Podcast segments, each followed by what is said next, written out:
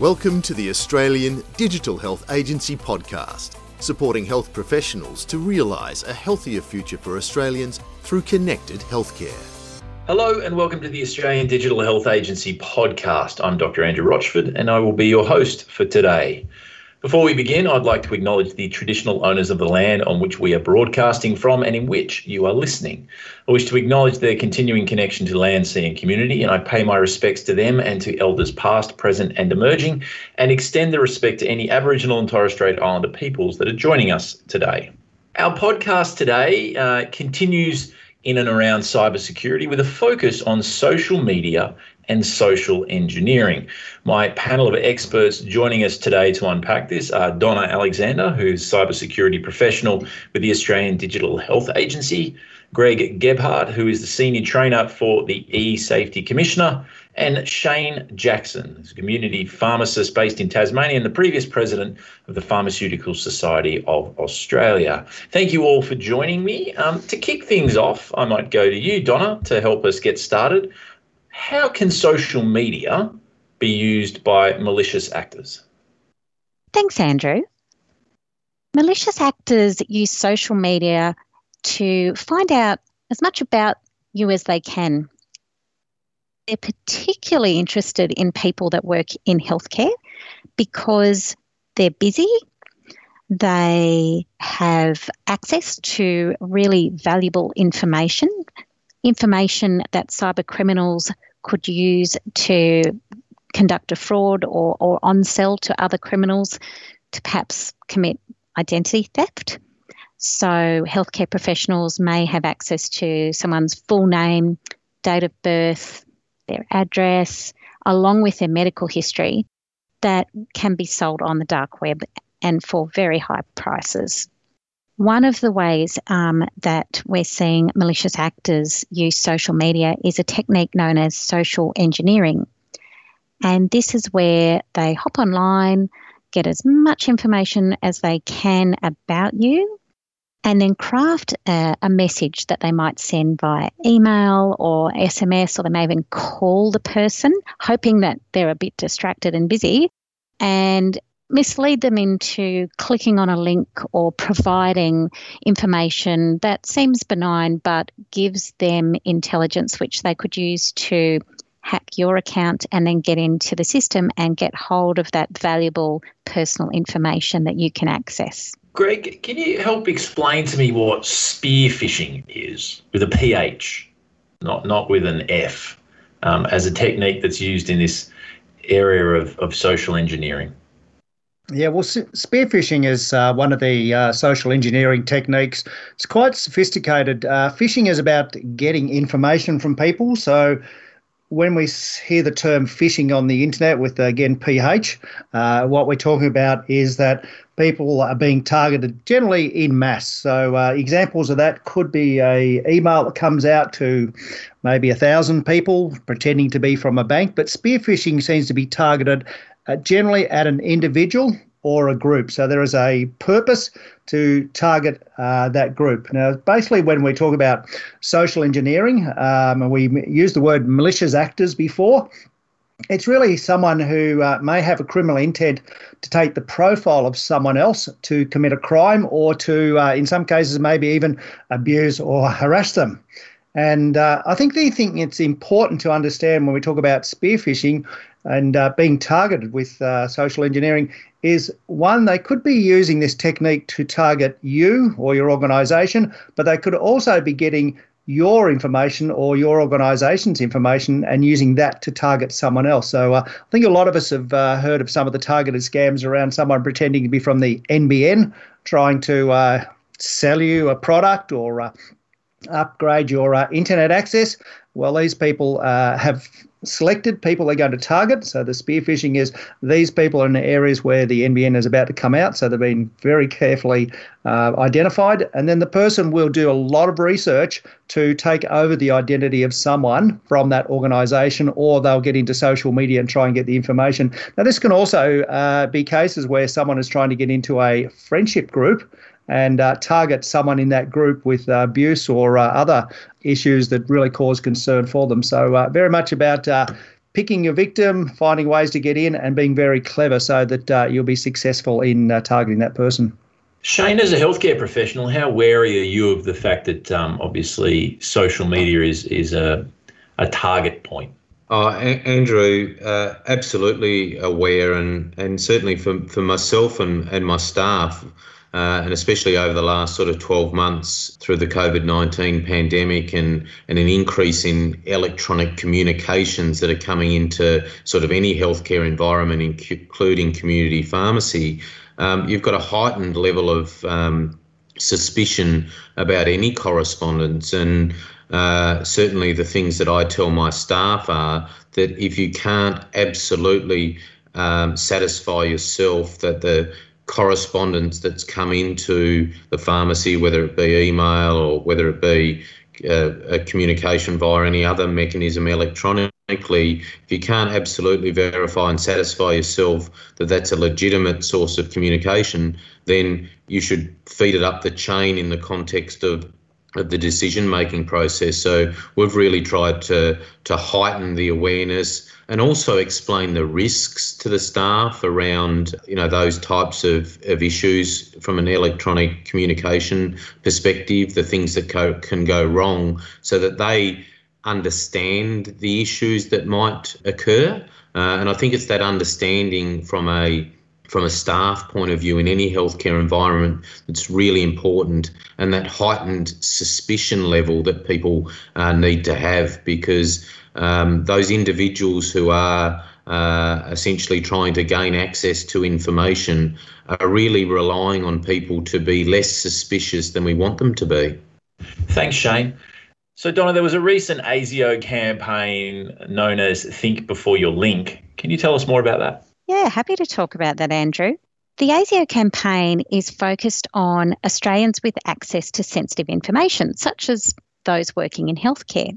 And what it does is it teaches people to think before they link with someone on social media. Malicious actors using professional networking sites to approach targets and mislead them into sharing sensitive information, unfortunately, is becoming all too common. And very skilled cyber criminals are finding ways where they can leverage traits like being open on social media, such as on LinkedIn, about your professional work history and the different roles that you've had, the organisations you work for, give them clues about who to target to try and extract information that might be significant for essentially espionage purposes. So, similar to other online scams, they might use a sense of urgency, an offer that seems maybe too good to be true, or even a little bit of flattery to get you to share sensitive information. Often these people claim to be from a recruitment agency, particularly if they're approaching you via LinkedIn, and they may say that they have uh, a, a job a role that may be of interest to you. It may be very highly paid, and it's best to verify that.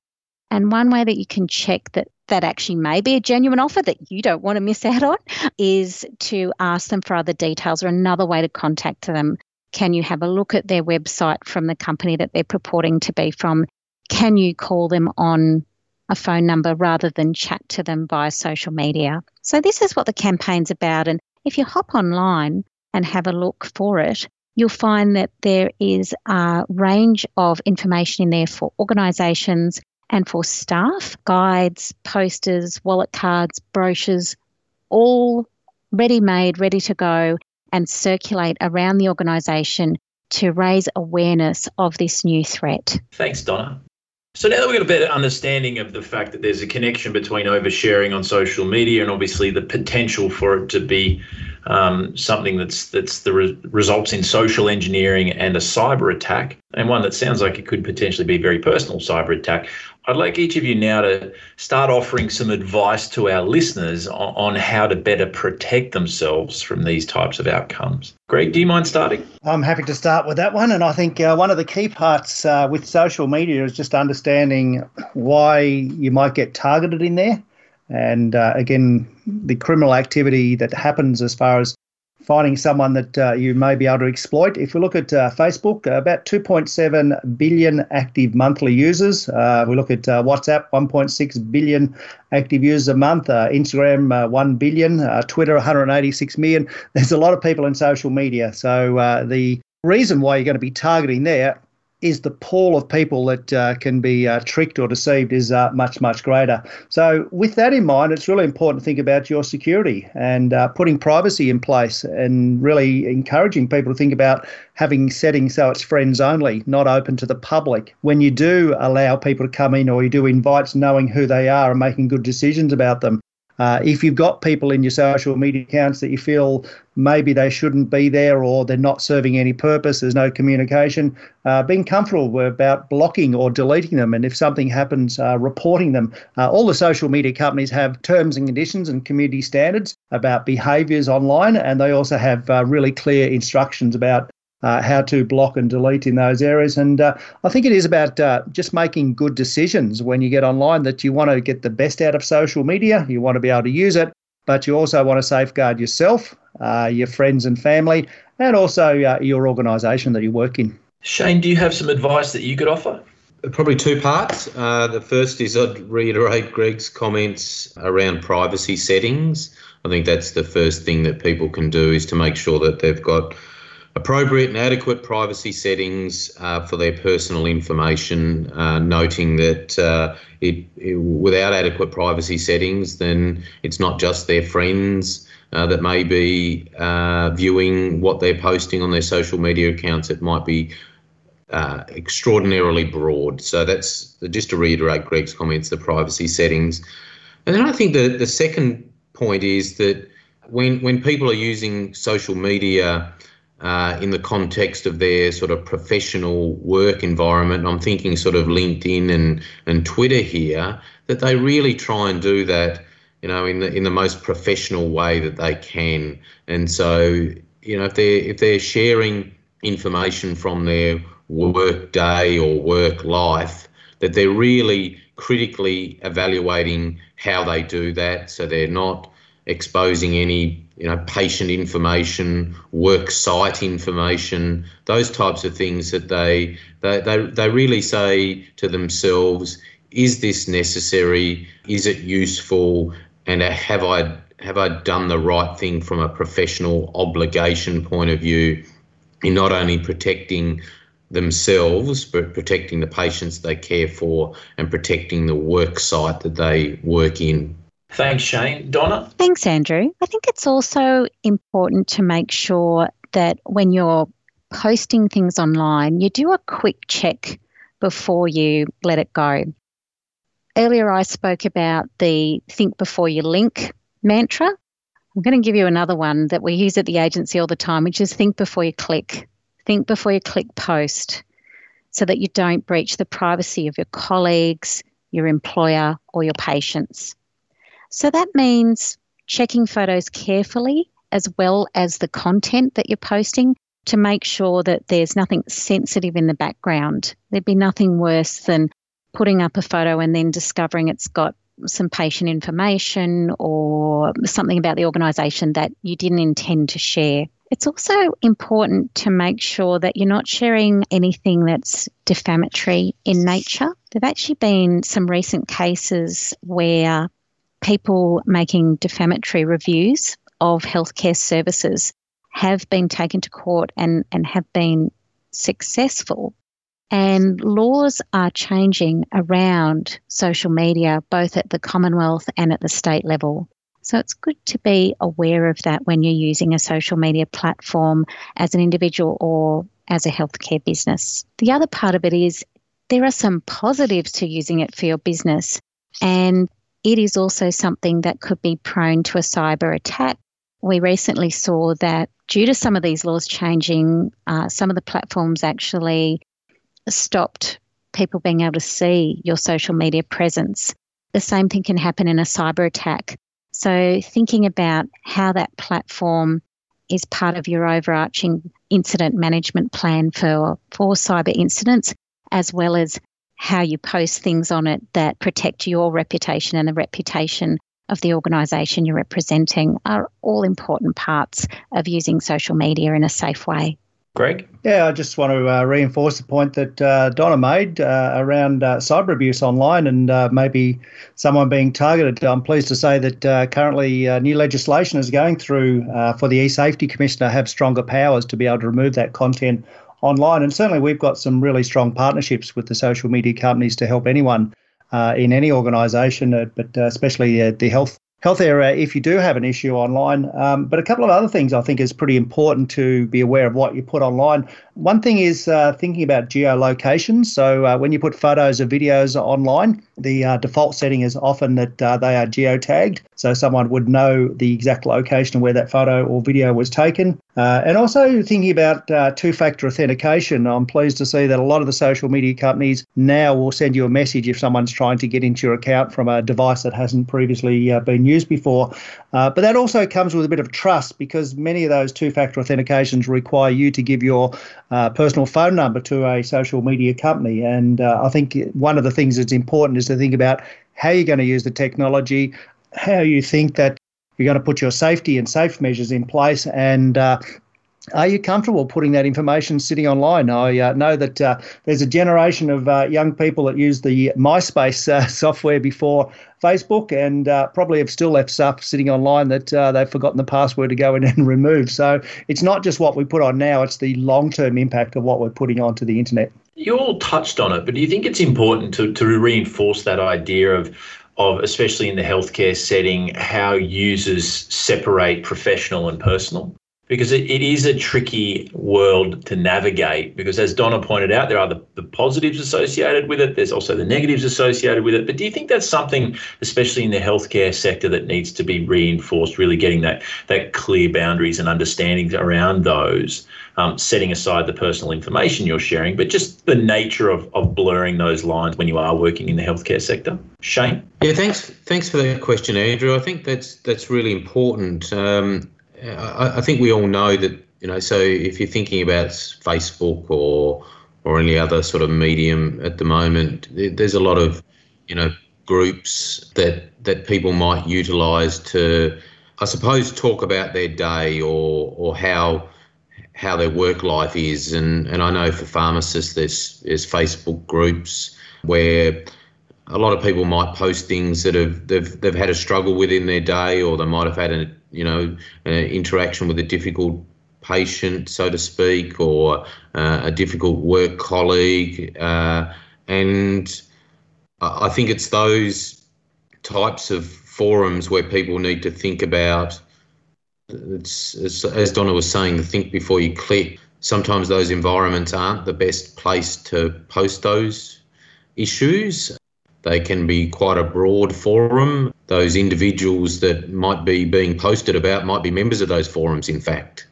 Uh, and it may well have been better to address the issue in a non digital world than a digital world. So I think people have got to really think about what they're doing, how they're doing it, and how people who might be commented about uh, might perceive that if they were aware of that. And in some cases, they might become aware of that. And I think you know people need to, especially healthcare professionals, need to act in a, in a very professional way.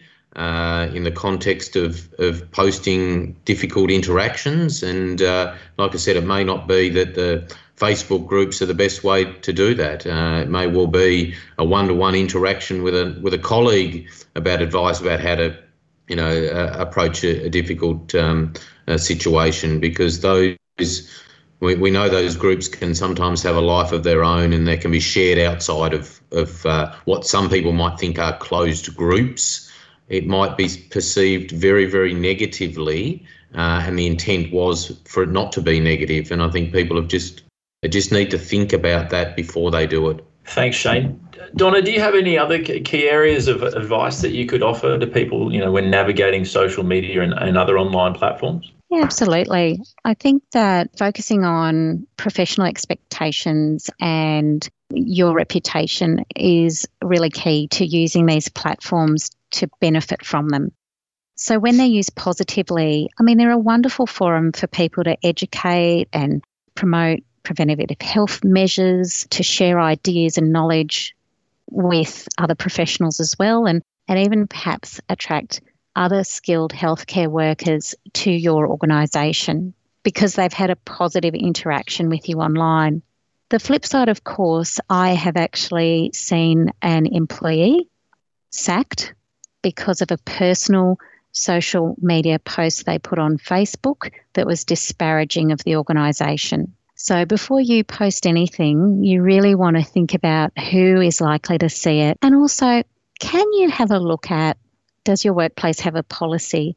Um, there are also some general high level guidelines out there offered by the Australian Health Practitioner Regulation Agency. You can hop on their website and see ways that you can meet your professional obligations when using social media.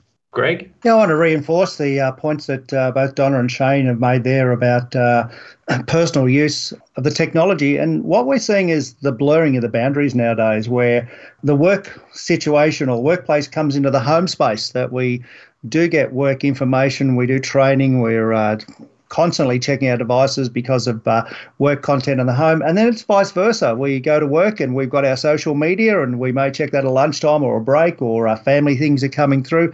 So it is quite difficult in those areas. And um, I think it's important to put some really key thoughts into what you do put online. Uh, the point you made about things being uh, opened up uh, in from private groups, people often say, "Well, it's a private group. There's no way possible for it to get onto the internet."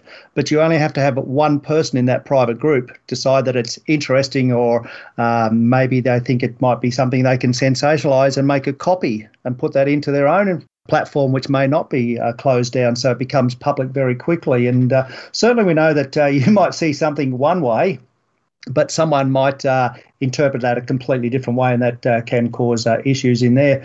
Uh, one thing also is about thinking about this is the use of the technology by staff, and uh, in the uh, school situations uh, in education and also university, eSafety has developed a toolkit, which uh, one of the resources in there is staff use of social media. Now, that could quite easily be adapted to a health organisation uh, if you're looking for something to give you some guidelines to assist uh, and to support your policies and procedures in those areas. So, it is important to think about what is the practices or the best practices that we have in the organisation relating to your personal use of social media as well.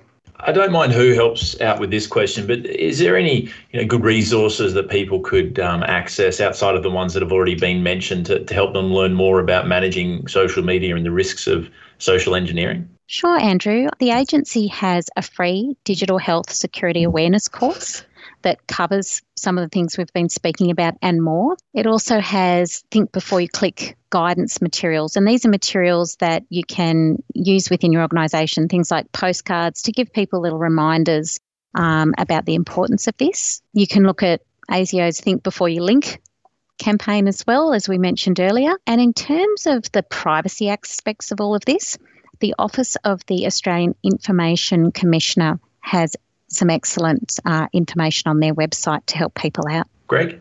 Well, the eSafety website is uh, very much about uh, safe use of uh, technology and has a fairly big focus on social media. So we've got a lot of uh, content that uh, sits there. And in a lot of areas that we haven't really discussed today, uh, we have a platform around uh, e-safety women, and uh, we know that in domestic violence situations, uh, technology is often being used to uh, hack, control, uh, monitor people. We've got a lot of resources in there to understand that part of the environment. we've got an e-safety guide sitting on our website with about 80 of the most popular games and apps used by both young people and adults with how to put privacy settings in, how to report negative experiences, uh, we're also running a whole lot of webinars that are all uh, free on our uh, website, uh, and we work with lots of different groups from uh, corporate to uh, parenting and uh, also uh, youth support services, mental health and well-being that can really give you advice on what's happening in social media, the peer pressure that happens for people to uh, to be connected and their behaviours. And our commissioner is regularly putting out blog posts on the, the latest issues, especially around some of the new things that we're seeing like deep fake technology uh, happening at the moment and uh, others. So uh, it's a great place to visit. I really recommend people have a look at some of the resources uh, sitting there. And uh, as uh, many of you may be aware, uh, we work from one and two, three, four years of age with our early years program right through to seniors. And another part that's really important is we're now developing a lot of these resources in different languages, and I think that can be really valuable for lots of households. Absolutely. I'd just like each of you now to offer some final advice that you would provide to other healthcare professionals about using social media safely. Shane, do you mind going first? Uh, thanks, Andrew. Uh, what, what I would say, my, my final comments would be that organisations and individuals should have a process for regular review of their social media accounts and usage. So, in the context of individuals, it's the comments we were making before about regular review privacy settings um, and those those aspects. From an organisation's perspective, I think it's about looking at whether the expectations of the organisation are changing or have changed over time. So, in that context, it's it's making sure that those social media accounts are regulatory, re, regularly monitored uh, and somebody's actually responsible for them. Um, it's easy for um, uh, you know posts or or different aspects of, of how you might use social media to to go a bit viral sometimes. And I think in the context of uh, of having somebody who is responsible for managing um, those accounts, uh, looking at the comments that are coming through, responding, so that consumers or people interacting with those social media accounts are getting the experience that they they need as well, and that it's a positive experience for the organisation and the individuals who are interacting with those accounts. So I think you know it's not something managing a social media account on that on behalf of an organisation is not something that people should be doing off the side of their desk, so to speak. They need to be have people dedicated to it and regularly reviewing the goals and the expectation of the organisation as well. Thanks, Shane. Greg, any final advice from you? Yeah, I think uh, that policy and procedures part is very important in organisations around uh, social media, especially with the blurring of the, the boundaries, as I mentioned before. Um, and I think also not only just having policy and procedures, but maybe some uh, best practice guidelines within organisations. Um, the other thing I'd add to that is how do you ensure that all of your staff are aware of what those policies and procedures are? How do you ensure that they all understand the best practice guidelines and why they're put in place? and also knowing where to go within your organisation or externally if there's an issue, where to get help and where to get support. And I think they're really key parts of the process of trying to ensure that uh, all the technology used in your organisation is done in a positive way. And finally, to you, Donna. Thanks, Andrew. I think that social media is a fantastic tool for healthcare professionals and healthcare organisations to use when it's done in the right way some of the things we've discussed earlier, think before you click or link, are, are, simple little mantras to keep top of mind as you use these tools. An extra word of caution, though, I would add is that there is a prevalence of little pop up quizzes or requests for surveys or use your sign in with your social media account. And I just ask people to be very careful with that. You really need to check when you're entering those quizzes or, or surveys or, or signing in, who else is going to see that information? Where's it going to go? Because sometimes it can be handed on to third parties um, and you may not realize. And sure, sometimes that may result in just a little extra spam, but in worse situations, it, it, can involve you allowing a malicious person to access your organisations or your own social media account and do all kinds of havoc. So they might post something that you wouldn't want them to post about you or your organisation. But most importantly, I think that our listeners can find lots of great information online to help them navigate keeping their personal and their professional reputation intact and benefit from using social media. Thank you, Donna. Thank you, Shane. And thank you, Greg, for joining me on this podcast today and all your valuable insights into how you can stay safe on social media. Thank you to everyone also for listening today, and we hope that you will join us next month as we continue to explore cybersecurity in healthcare. You may also be interested in previous cybersecurity podcasts by the Australian Digital Health Agency covering the topics of phishing, ransomware, and password management. And we'll catch you next time.